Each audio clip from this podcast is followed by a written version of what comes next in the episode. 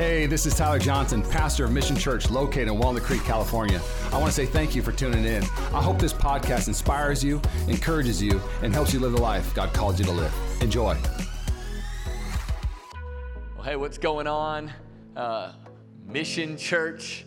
Uh, man, uh, Pastor Andrew here, and uh, man, uh, Christina and I so deeply wish uh, that uh, we weren't doing this via a stream, but that we we actually wish that we were with you in person, live. And I just want to take a second and just tell you how much Christina and I love your pastors. We love Tyler and Rachel. And, uh, and, and we love them for a lot of reasons, but we really love them because they're family to us. Um, you know, uh, sure some of you might know this, but Tyler and I have been best friends since we were 15 years old. And, uh, and we've been together in the highs and the lows and everything in between. And how many of you know, man, when you share life like that with people, uh, man, it can bind you together. And so, uh, so we love your pastors. We think the world of your team there. Uh, it, has been amazing. I was with you guys very early in the infant stages, and I guess you're still kind of in the infant stages of your church, but I was with you uh, at the very, very beginning of the church. And so I can't wait to be back with you guys and, and see uh, what's going on in person if we ever get to have church live again. Uh, but we love you guys, love Tyler and Rachel, believe in their leadership, believe believe in how God is using you. So I just want to encourage you if you're watching this and you're a part of Mission Church, uh, man, you are in the right place. You are in the right spot. Uh, so, man, throw yourself into it even more than you already have. Well, I, I also want to say this um, Happy Father's Day. I'm incredibly honored to get to preach the word to you on Father's Day. I want to encourage all the dads watching this that. Uh, you know what, you're probably doing better than you think you are. Uh, because here, here's what I've learned. Now, I've been a dad for 19 months, so I am a novice at this. I am a novice. But, uh, but here's one thing that I've learned being a dad is hard. It is difficult. It's more difficult than maybe I thought it was before I became a father. So I want to encourage all the fathers, all the dads uh, watching this. Uh, man, you're loved. We honor you today. It's not easy, uh, but continue to stay in the game. Continue to lean into your families. Continue to lean into your kids because uh, it's worth it. Amen. Uh, well, uh, man, I also do, uh, real quickly before we move on, before I jump into it, I do want to share just a photo of my family. And so, uh, so this, is, this is my family. This is uh, my wife, Christina. Uh, we've actually been married 15 years in a, just a few days. we, we will have been married 15 years. That is hard to believe, but we have. It's been the best 15 years of my life. I love my wife. She's amazing and then uh, and then these are our children. Uh, these are our twins. We had twin boy girl 19 months ago. By we, I mean Christina gave birth to them, and I was in the room encouraging and supporting. And uh, uh and uh, so Christina is there. Uh, she's holding Justice. That is our, our monster of a child. And uh, love Justice. Justice Andrew Gard is his name. And then, uh, and then the, the prize of our home is Adriana. Uh, that's who I'm holding, Adriana Grace Gard. And so, uh, so man, I love my family. And so just wanted to, wanted to show them to you a little bit uh, so you can kind of know uh, who we are. again, I, I do want to say, man, I'm proud of you, Mission Church. I'm proud for the work you're doing, um, not just in Walnut Creek, but in really the greater Bay Area there. And, uh, and I want to encourage you, man, stay at it. Stay at it. You're at the beginning. At our church, Grace City, um, we're actually going to be celebrating five years in September. And, uh, and I know you're a little older than two years old. And, uh, and I just, uh, what a start you've gotten off to. And I'm here to tell you, it's just to get better and better and better. Uh, but you got to remember, uh, what I'm about to preach today. In fact, I, I, was so excited to preach this today because I think it's so applicable uh, to where you are at right now as a church. And so, if you're maybe watching with your family, maybe watching with roommates, uh, I want you to take notes. Here, here's the title uh, of my message: "Is I know who I'm here for. I know who I'm here for." I'm just a firm believer that, man, th- this journey uh, is just a little easier. This journey uh, is easier to stay on. This road is easier to stay on if you know who you're here for. And, and I want to read out of Galatians chapter 2, verse 1. uh, want to set it up a little bit. In the beginning of Galatians, the first chapter in Galatians, in the first couple chapters in Galatians, the Apostle Paul um, has been communicating his, his journey of leadership, and he talks about how you know he gave his heart to Christ, and and Christ gives him this this gospel, right, this new covenant, uh, and uh, and so he he receives the revelation of the cross and and the message of Jesus, and it says about three years after he's been a follower of Jesus, he goes and and he uh, he has an interaction with Peter. Uh, and, and, then uh, and then they're kind of hanging out for a little bit, and then uh, and then he leaves, and then we pick it up in Galatians chapter two, verse one. And it says, it says, then after 14 years, I went up again to Jerusalem. So, so after three years, he goes up to, to, to Jerusalem and hangs out with Peter a little bit. And then 14 years later, he goes back up to Jerusalem with Barnabas, taking Titus along with me. I went up because of a revelation and set before them, though privately, before those who seemed influential, the gospel that I proclaim among the Gentiles, in order to make sure that I was not running or I had not run in vain. But even Titus, who was with me, was not forced to be circumcised, though he was a Greek. Yet, because of false brothers secretly brought in, who slipped in to spy out our freedom that we have in Christ Jesus, so that we might bring us, so that they might bring us into slavery Sla- slavery. To them, we did not yield in submission, even for a moment, so that the truth of the gospel might be preserved for you. And from those who seem to be influential, what they were makes no difference to me. God shows no, no partiality. Those, I say, who seemed influential added nothing to me. On the contrary, when they saw that I had been entrusted with the gospel to the uncircumcised, just as Peter had been entrusted with the gospel to the circumcised. Now, I want to stop real quickly and just kind of explain what's happening because you're like, what does circumcision have to do with the gospel? Well, it's really simple. Peter um, uh, obviously was a follower of Jesus, one of the early followers of Jesus, and, and, uh, and he was entrusted, uh, and meaning his main audience was to Jewish people who were the circumcised tribe. And the Apostle Paul, his main audience and his, the main group that, that he felt like God had called him to minister to were the Gentiles who would be uncircumcised people. It says in verse 8, For he who worked through Peter for his apostolic ministry to the circumcised worked also through me for mine to the Gentiles. And when James and Peter and John, who seemed to be pillars and perceived the grace that was given to me, they gave the right hand of fellowship to Barnabas and me, that we should go to the Gentiles and they to the circumcised. Only they asked us to remember the poor, the very thing I was already eager to do. Verse 11 says, But when Cephas or Peter came to Antioch, I opposed him to his face because he stood condemned. For before certain men came from James, he was eating with Gentiles. But when they came, he drew back and separated himself, fearing the circumcision party. And the rest of the Jews acted hypocritically along with him, so that even Barnabas was led astray by their hypocrisy. But when I saw their conduct was not in step with the truth of the gospel, I said to Cephas before them all, If you, though a Jew, live like a Gentile and not like a Jew, how can you force the Gentiles to live like the Jews? There's a lot there. Uh, we're going to get into it, but let, us pray together today over the preaching of God's word. God, what an honor it is uh, God, to preach your word.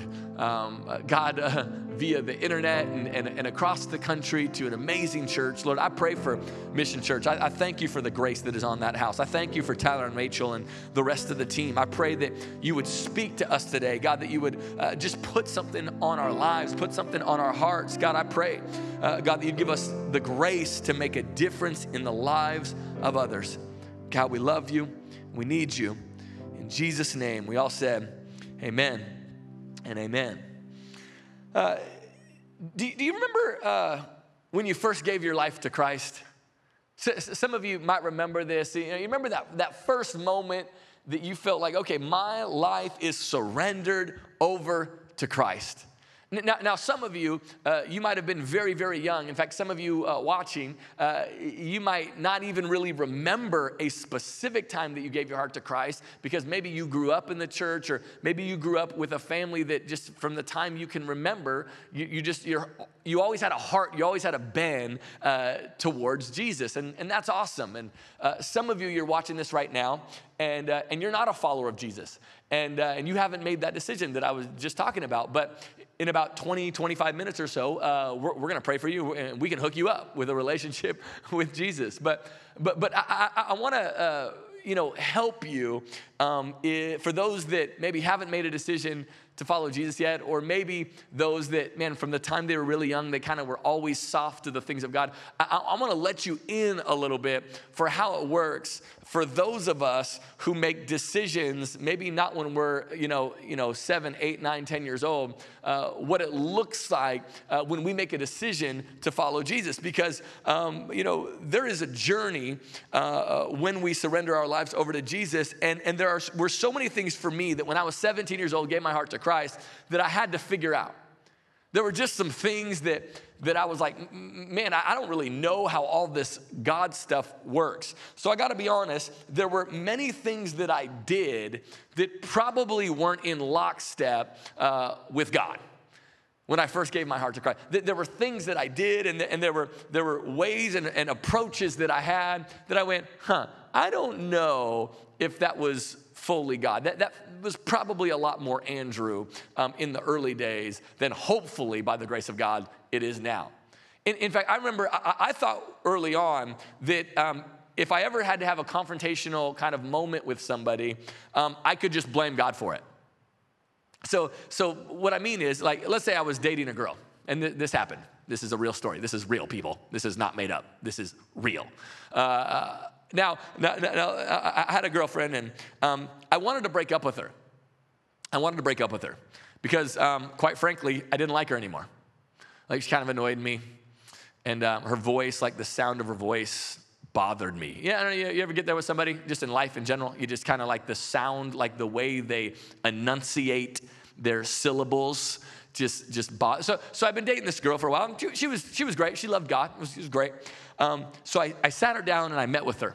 And now, um, if you've been following God for a little while, um, you probably did this too, but you don't want to admit it. And I sat her down, and instead of just saying, hey, um, I think we should part ways, this isn't really working out, um, it's not me, it's you, and, instead, instead, of, instead of doing that, uh, what, what I, I went real spiritual. I went real spiritual. In fact, some of you, you already know what I'm getting ready to say. And what I told her is I said, hey, look, um, I was praying the other day. I was praying the other day because I didn't have the courage to tell her that I really just want to break up with her. I, I put it on God. I said, I was praying the other day and God told me, like it, it, was, it might have been audible. I don't remember. I think it might have been audible. And he told me that I had to break up with you. It, it, it, I, I wasn't that I necessarily want to per se, but I do want to be a vessel and used of God. And so I'm simply doing whatever He tells me to do goodbye, right? You, kind of had those moments where, where I felt like it was okay for me to put things on God. In, in fact, there, there, were other times where I would do things that, yeah, you know, I, I tried to get away with things. For example, there were times when I was in high school and I, again, I gave my heart to Christ and I'd be sharing my faith in between classes and sometimes as a result, I'd be late to my next class. I remember I went to one of my classes one time and I was about five minutes late because I was literally in a conversation about God with one of my friends. And I show up to class. I knew the teacher was a Christian. And she said, Andrew, why are you late? I got to mark you late. Like, like, why are you late? And, and like, you know, wanting her to be proud of me, I expected her to be proud of me and be blown away by my spiritual prowess. I, I said, Oh, I, I'm so sorry. I was sharing my faith. And she goes, Okay, well, that's awesome, but share it on your own time. I still need you to be in class on time. And, and, and there was another thing that, that, that, I felt like I had maybe a misunderstanding of, and it was this. In fact, I even read elsewhere where the Apostle Paul says that I have become all things to all people. And something that I mistakenly thought early on in my faith is that everybody finding God was up to me and that by myself, I had to reach every single person. And I could even justify it in scripture because in the scriptures, the apostle Paul, you know, he, he would say things like, you know what, I became all things to all people so that I might win some. And so I thought, man, I got to be all things to all people. Like, like, like I, I got to be all things to all people because every single person, no matter what their age is, no matter what their gender, no matter what, is depending on me. But, but then when I read that, where the Apostle Paul says, I become all things to all people, he gives some examples. He gives some examples. So what he says is, he says, to the Jew, I became a Jew, that I might win Jews. And then he says, to, the next example he gives is, is he says, to someone under the law, I have become one under the law that I might win those under the law. Next example he gives is he says, you know, to those outside of the law, I have be, become as one outside of the law that I might win those outside of the law. And the last example he uses is he says, to the weak, I have become weak so that I might win those who are weak. Now, the reality is, this is fascinating to me reading it now so many years later. I used to think that meant I have to be everything to all people, and yet all the examples that Paul gives, he actually is. So, so, so, so all the examples that he gives, it's not like he's like five nine and he's like to the six four person I have become six four. Uh, no, no. He says to the Jew I become a Jew. He was Jewish. He says, as one under the law, I've become one under the law. For most of his life up to this point, he had lived under the law. He knew how to do that. As one outside of the law, I've become outside of the law. Well, he was outside of the law as soon as he stepped into his relationship with Christ. And then he says, To the weak, I have become weak. He knows what it's like to be weak because he has been beaten and in prison and all those things. So, all the examples that he gives, he actually was. And so, he wasn't saying that you have to be something you're not to reach people. What he was saying is that God wants to use the entirety of all that you are. That, that all you have to do is you got to step into a relationship with God, and God will use every single piece of you. You don't have to be something you're not. You just have to be all that God has put inside of you. And then you get to draw from those things at different moments when it can help you connect with people. So we've ended up thinking, and we have a lot of people in church thinking that they have to be something that they're not. And I think that's a tragedy. I think it's a tragedy when you come to church or you start reading your Bible and you start having to think that I have to be something that I'm not. That's a dangerous conclusion to draw. In fact, I remember talking to my friend years ago, and this friend that I have in particular, he's really funny. Like, he's really, really funny, and he's life of the party guy, and, and he's absolutely incredible. I remember I was talking to him about faith one time, and, and, uh, and he said, nah, man, I, am probably never, I'm not, I'm not gonna give my life to Jesus. And I'm like, why not? And he goes, because I, I just feel like I'd have to be somebody totally different. He, he was like, I, I felt like that I wouldn't be funny anymore. I felt like I, I wouldn't be able to have a good time. I felt, and, and, and what a tragic conclusion to draw. That, that, that giving your life to Christ suddenly strips you of who you are. I would argue just the opposite, actually. When you step into Christ, you actually begin to step into the fullness of who you actually are. In fact, my point, my only point today is this is that when you know who you are called to, it allows you to put a stake in the ground in the land of authenticity when you know who you're called to, who are you called to reach? Who are you called to impact? Who you, whose lives are you called to like make a difference in? And when you know who those people are and you know who you're called to, you will be able to put a stake in the ground in the land of authenticity where you just get to say, I don't have to be anybody else. I get to simply be who God has called me to be. And that will be the thing that will help me make the impact that God is calling me to make. I'm grateful that we have a history of studying and observing people that knew who they were. In Galatians chapter 2, verse 1, the Apostle Paul again says, after 14 years, he goes up to Jerusalem with Barnabas. He's got Titus with him. And he went up because he had this revelation set before him.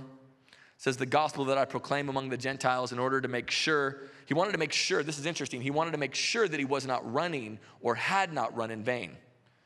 But even Titus, who was with me, was not forced to be circumcised, though he was a Greek.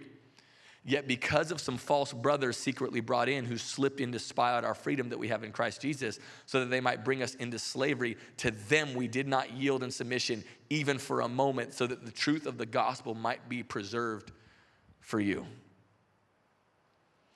Uh, I, had a, I had a friend uh, that probably for the first, till maybe we were about 23, 24, he got fired from like every job he had. Every job he had, he got fired. And every time I'd meet with him and, and, we, and we'd be hanging out, and I'm like, man, why'd you get fired? And every time it was the same thing. It was because he would get in a fight with his boss. And, and by, by fight, I don't mean like he would get in a slight disagreement or slight argument. What I mean is um, that him and his boss would um, sometimes, and other times when they didn't full on get in a fight, it would nearly come to like a physical altercation. I remember telling my friend, I go, uh, dude, like, like, why do you keep getting in fights?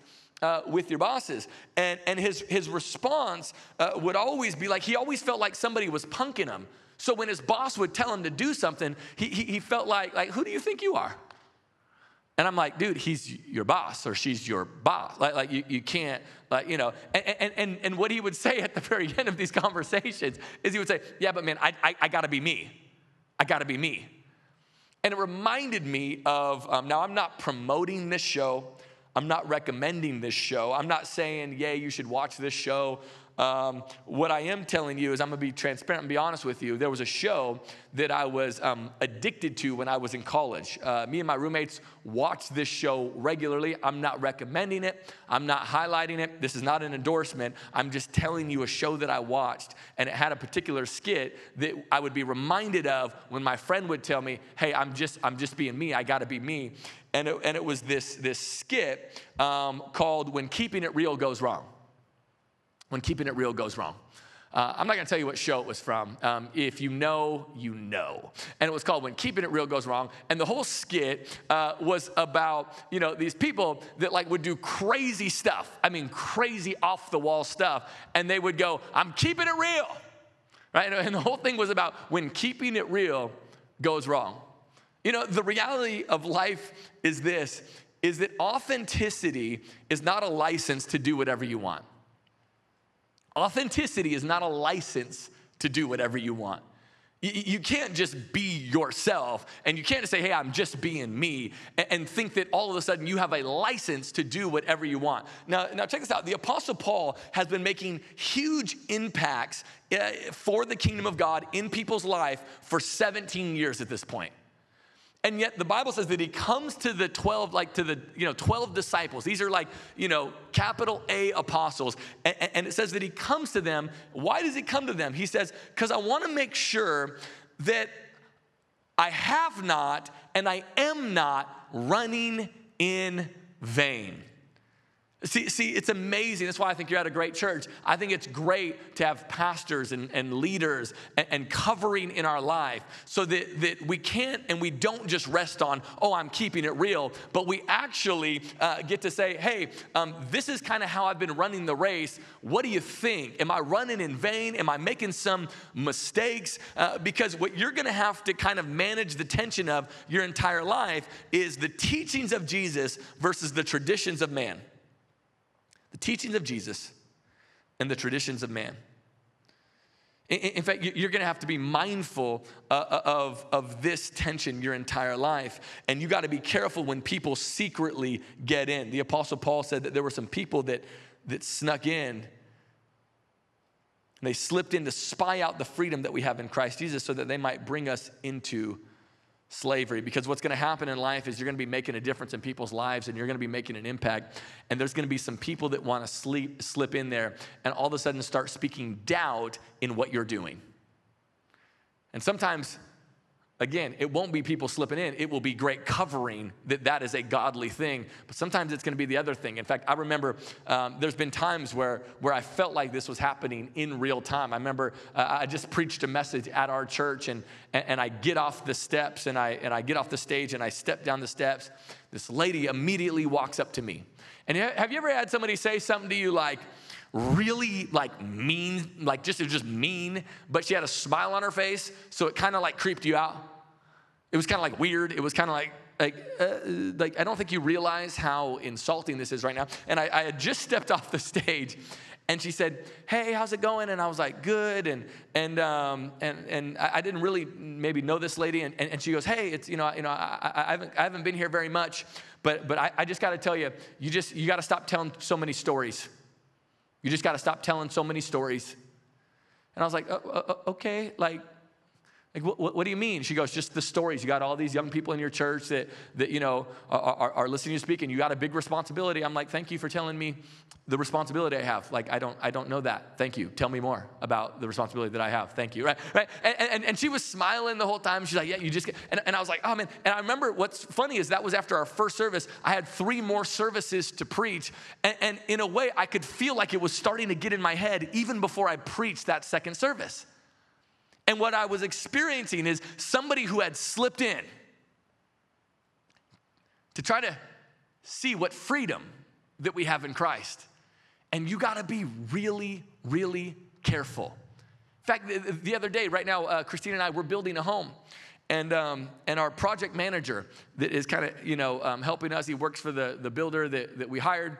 And, um, and, and, he's one of those guys that he goes to a, a, much more traditional church than ours, and that's great. And, um, but this is what he said. He goes, Hey, I finally watched, uh, finally watched one of your messages. And you know, he said it like not in a, like a really warm way, like not in a way that made me feel good. And I finally watched one of your messages. And uh, now I've watched a couple of them. I go, okay, well, what do you think? He goes, well, you know, me, this is literally what he said. He goes, well, me and my wife, you know, we're just, uh, we were looking for some things to critique. You know, at our church, in our church, we, we got, our people have a lot of opinions about your church. Right? That's literally what he said and he was watching my message in order to critique it. And, and, and, he didn't like how I dressed. He didn't like, there were things that he didn't like that we have women preachers. There were a bunch of things that he didn't like in the message. And I just felt in my spirit, oh, this is someone trying to slip in. Listen, be mindful of people that are trying to slip in to disengage you from the impact that God wants, to, wants you to have in the lives of other people. Yes, you got to listen to the right people. I love that the Apostle Paul was humble enough to listen to the right people. That's why he's there. But he's wise and shrewd enough as he says, that he didn't even entertain it for a moment what these people had to say. So come on, you, you got to be humble enough to listen to the right people to make sure you're on track, and you got to be wise enough to not listen to the wrong people to throw you off track because you have got to stand your ground. Paul writes he's listening to some people, but he's not listening to everyone. If you're being obedient and making an impact in the lives of others, don't let people talk you off of that space, especially by people that aren't reaching people. Don't let people talk you off that ledge. Don't let people talk you off that space. Don't don't let people move you from that solid ground to say, no, no, this is actually why I gave my life to Christ. I know who I'm here for. And you have to know that. And in verse 7, he goes on to say, he says, On the contrary, when they saw that I had been entrusted with the gospel to the uncircumcised, just as Peter had been entrusted with the gospel to the circumcised, and when James and Peter and John, who seemed to be pillars, perceived the grace that was given to me. They gave me the right hand of fellowship to Barnabas and to me that we should go to the Gentiles and they to the circumcised. Only they asked us to remember the poor, the very thing I was eager to do. Uh, not that long ago, uh, just a few weeks ago now, um, Christianity lost a giant uh, um, to heaven uh, in Ravi Zacharias. And uh, Ravi Zacharias would go into these, you know, some of the most prestigious universities across the world, across the globe, and he would walk in and he would give these speeches and he would debate with scientists and he would debate with philosophers and he, he would date, uh, debate with some of the wisest people on the planet right now. And these people that were studying at these incredibly prestigious universities would come to know Jesus because of the intellect that he would bring into the conversation. And it was absolutely unbelievable. And he has shaped Christianity in a profound way uh, uh, before he passed away just a few weeks ago. And, and you have people like Mother Teresa, who spent her life in the slums in Calcutta and caring for orphans and caring for children and caring for people. You have people like Billy Graham that would do crusades and would preach uh, to thousands of people all across America and eventually the world. And, and, and people would, would walk down in places like Yankee Stadium and they would come down to the front and, and they would yield their life over to Jesus Christ. And Billy Graham made a huge difference. uh, in the lives of, of many people. But, but the reason why I share all of these kind of extreme examples is, is to illustrate this is that every single person has an audience. I don't know how Billy Graham would have done in, you know, the lecture halls of Oxford, but I knew Ravi Zacharias was built for it. I, I, I don't know uh, what some other people would do in living in the slums of Calcutta or, or, or, how they would navigate that or if they could stay sane enough to, to give their life to that. But Mother Teresa was built for it. She knew who her audience was. And, and, and, what you got to understand is that God has destined you and called you to an audience. It's not that, that, that, you know you, you don't have a general calling to, to love all people and to make a difference in all people. However, I'm a firm believer in this: you will have specific fruit. You, you, will have an audience. You will have, you know, groups of people and types of people that, that, that, you will feel especially, God, I am most effective in these environments and in the and in this context. And I would just encourage you to stay committed to those people. I spent my early years of ministry trying to copy the approach and style of others, and it took me about five or six years in ministry before I said, you know what? I actually know who I'm called to now, so I don't get overly discouraged. You know, when a woman tells me I, I, I tell too many stories in my messages, and I don't get overly discouraged because my project manager doesn't like the way that I dress when I preach the Bible. Why? Because I know who I'm here for, and I want to encourage you. Listen, you are here for somebody. You're not just here to, to work a job. You're not just here to, you know, to, to put food on the table for your family, although that stuff is important, Mission Church. You are here to make a difference in Walnut Creek and the greater Bay Area and wherever God, wherever else God will lead your church. I want to finish with a, with a couple thoughts. And, and you know, I'm a firm believer in this, is that when you are secure in who you are, you can celebrate the grace that is on others and be equally committed to the grace that is on your life. That's, that's what I love about the Apostle Paul is that even in this section of the scriptures, he's celebrating, he's saying, Hey, I, am called to the Gentiles, I'm called to the uncircumcised, and, and Peter is called to the circumcised, and the same God is the God of both of us. And, and, and, when you know who you are and when you're secure in who you are, you can celebrate the grace that's on other people's lives. And eh, for example, like I love your pastor. I, have I said that yet? I love your pastor. I love Tyler. Um, uh, Tyler and Rachel, you might not even know this. Tyler and Rachel are the godparents of our children. So if something happens to Christina and I, we love them so much, we would want them to raise our children. That's, that's very, that is serious love. That is serious love. And one of the things I love about Tyler is that he's just, he's always learning. He's always learning. He's, he, he, he's obsessed with learning. He's obsessed with getting better. He's obsessed with growth. And because of that, your church has experienced what it has experienced. The thing I've always loved about Tyler is, is that there is just a grace on his life. I, I think he's one of the most likable people that I've ever met. He's just so likable. And in fact, I remember when, when we were talking about the dream that was Mission Church that was in his heart, I remember, I remember him saying, Yeah, you know, this is what I want to do. And, and probably the, the only advice I really gave him, um, um, you know, or the main advice that I was trying to, trying to like get to him was this bro, just be you to the max, all the way. And what that meant for him was that, dude, you're likable. There's a grace on you. You're kind. You're loving. You're generous like j- just just walking. I'm grateful that there is a unique grace on his life. Come on, I, I, I love your worship pastor. I love Darnell. I love Darnell. Uh, I've, I've, known Darnell for, for a lot of years now. I was a campus pastor at the university that he went to, and, and I, I love Darnell. And um, anybody like, you know, when they sing really good, you just get mad. I get mad at people like that. Like, I don't even really like people like that you know, they're just such good singers. It's like, ah, yeah. You know, he has all the runs and, ah, like, he, just, all, he has all the runs and it just makes you mad. And, but I'm grateful for the grace that's on his life to lead people to worship the King. And, I, am I'm grateful that there are people like that. I'm grateful for Darnell and the gift and the grace and the anointing that's on his life to do that. I, I love Joe Little. Joe Little is your, you guys' new youth pastor, and he came from our church and, and, and was on our team here. And I, I love Joe Little to pieces. Um, I, I love, you know, one of the things I love about Joe is he's loyal and he's a hard worker. I love that. There's a grace on him. There's a unique grace on him. He's going to build an amazing youth ministry for you guys.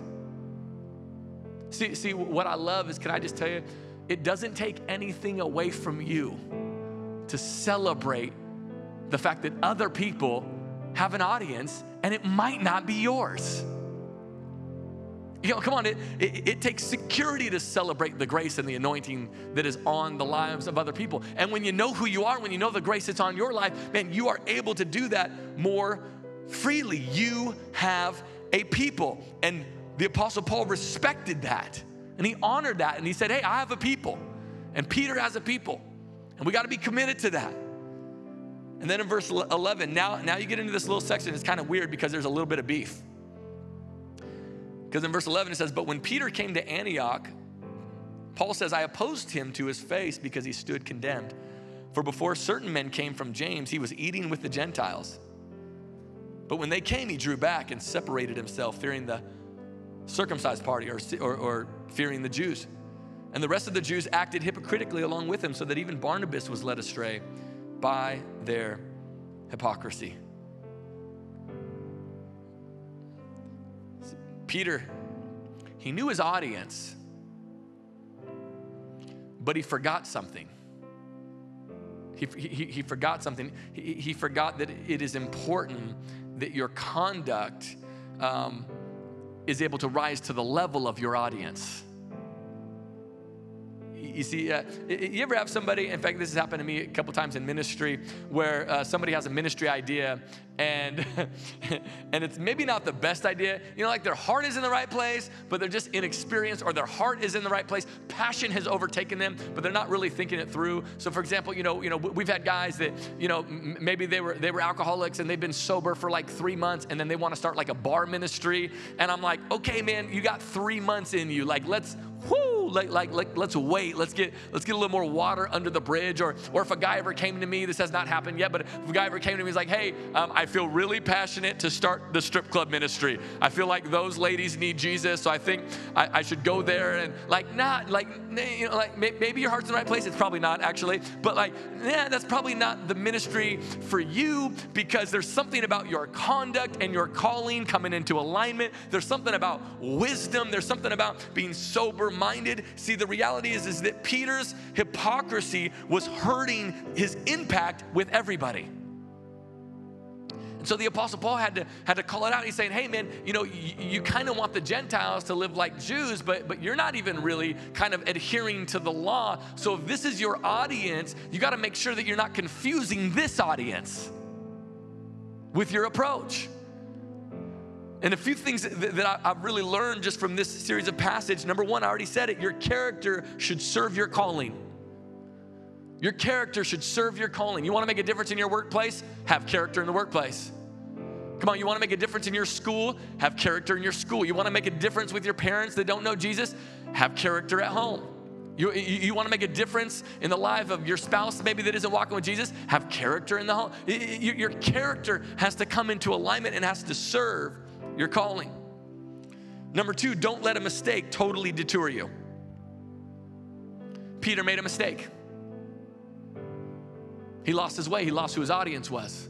He made a mistake. Can I encourage you? Don't let a mistake totally throw you off. Don't let a momentary mistake detour you from your audience. You have an audience that desperately needs what you have. And number three, this is a big one your conduct influences others. Your conduct influences others. Peter had some hypocrisy in his conduct, and it actually influenced other really godly people to do the same thing. See, Mission Church, you have an audience collectively, and you have an audience individually. Like at Grace City, I, I, know who our primary audience is. It doesn't mean we don't reach people, you know, that are kind of on the fringes of, of our audience, but, but I know who our audience is. Uh, number one, our audience is lost people. We've had over 5,000 de- decisions for Christ in less than five years. We've had over 5,000 decisions for Christ in the last five years. I know one of the main groups of people in our audience are people that don't know Jesus. N- number two, I know that one of my primary roles and one of my primary audiences are people that have stepped out of church for whatever reason, um, but th- they had to have some church detox and they find their way back at our church for the first time in five years. That's a huge part of our audience. Another big part of our audience are people that want to be a small part of something big. And, and can I tell you, like, that's who our audience is. Anybody else wants to come and jump in? That's great, but I know who I'm here for. Come on, you got to know who you're here for, Mission Church. You got to know who you're here for, individual that attends Mission Church. Come on, you, you, you got to know who you're here for because when you know who you are here for, the sacrifice is worth it. Come on, all of a sudden the sacrifice turns into joy when I know who I'm here for. I'm here to make a difference in the lives of other people. Come on, you have a special church with a special anointing, with a special grace. I'm gonna ask that you would step into that, be activated into that. Wherever you're watching, come on, can you just bow your head for a second? I wanna ask just two questions. First question is this uh, uh, man, you're watching this and Maybe you've never said yes to Jesus Christ. You, you, you got to start that first step, which is, man, I want to become a follower of Jesus. The Bible says that if you confess with your mouth that Jesus Christ is Lord and believe in your heart that God raised him from the dead, you'll be saved. You might say, saved from what? Saved from your imperfection, saved from the sin that you have, that all of us have, that can only be wiped clean from Jesus. And He wants to give you a fresh start, not just when you die and go to heaven. I mean, like a new kind of start right now. And if that's you, you're watching this, um, and you want to make that decision, can you just like on your keyboard, wherever you're watching from, j- just say, yes, that's me, yes, that's me, yes, that's me, yes, that's me. Just, just type that in, whether you're watching on YouTube or on the website, wherever you're watching this, just, just type that in, yes, that's me. Maybe you're watching with some family and friends. I want you to tell them after this, or even nudge them right now and say, yes, that's me. I want Jesus Christ to be the Lord of my life. God's going to meet you right where you're at and forgive you of your, of your sins. Second question is this uh, you're watching this right now and you're going, man, I've neglected my audience. I've been lazy with my audience. I, I, I got people right now in my audience, and I, I'm just, I'm neglecting them. Or maybe I've been overly discouraged because I thought I had an audience, and then some religious Christian talked me out of serving that audience. Or maybe you've had something in your heart and like, man, you haven't shared it with Pastor Tyler or you haven't shared it with somebody on the team. And, and, and we're just waiting for you to step up and, and to serve your city in that way. And, and, and you just have neglected it because you're like, I, I don't really have much to offer. Listen, there are people in your sphere of influence that are your audience that are waiting for you to step out in faith. And if that's you, you're just saying, yep, you know what, I'm in. I'm going to step out and I'm going to minister to my audience, whoever God puts in front of me. I want you to just type up, I'm in, in that same place. I, want you to just type, I'm in, I'm in, right now to say, hey, I'm in, I'm in. I'm gonna serve my audience. I'm gonna serve, I'm gonna be faithful to my audience. God, you've made me for an audience. I don't have to be something I'm not. I just gotta bring all that I am. That's what you require, Lord to make a big difference. Come on, let me pray for you. God, I pray for Mission Church. I thank you for Tyler and Rachel. I thank you for the whole team there. I thank you for everybody watching this. I pray you'd bless their church. God, that their church would be a city on a hill. God, that, that, their church would have uh, not just local, but regional and national and global influence. Uh, God, that when people, God, uh, are looking for community, God, that they would stumble into Mission Church and their lives would be transformed forever. May they be forever committed to their audience. May they, may they not be discouraged from people that would try to slip in and, and, and discourage their freedom that they have in you. Lord, we love you. We're grateful for you. Thank you for all those that made a decision to follow you. God, forgive them of their sins. Let them walk with you. Lord, we love you. We need you. In Jesus' name, amen and amen. Thanks again for listening to the Mission Church podcast. If you enjoyed it, make sure you subscribe so you can keep up on our weekly sermons. If you're in the Bay Area, we invite you to come join us on Sundays. You can find all the details on our website at missionchurchca.com. Again, thanks so much for listening, and we hope to see you soon.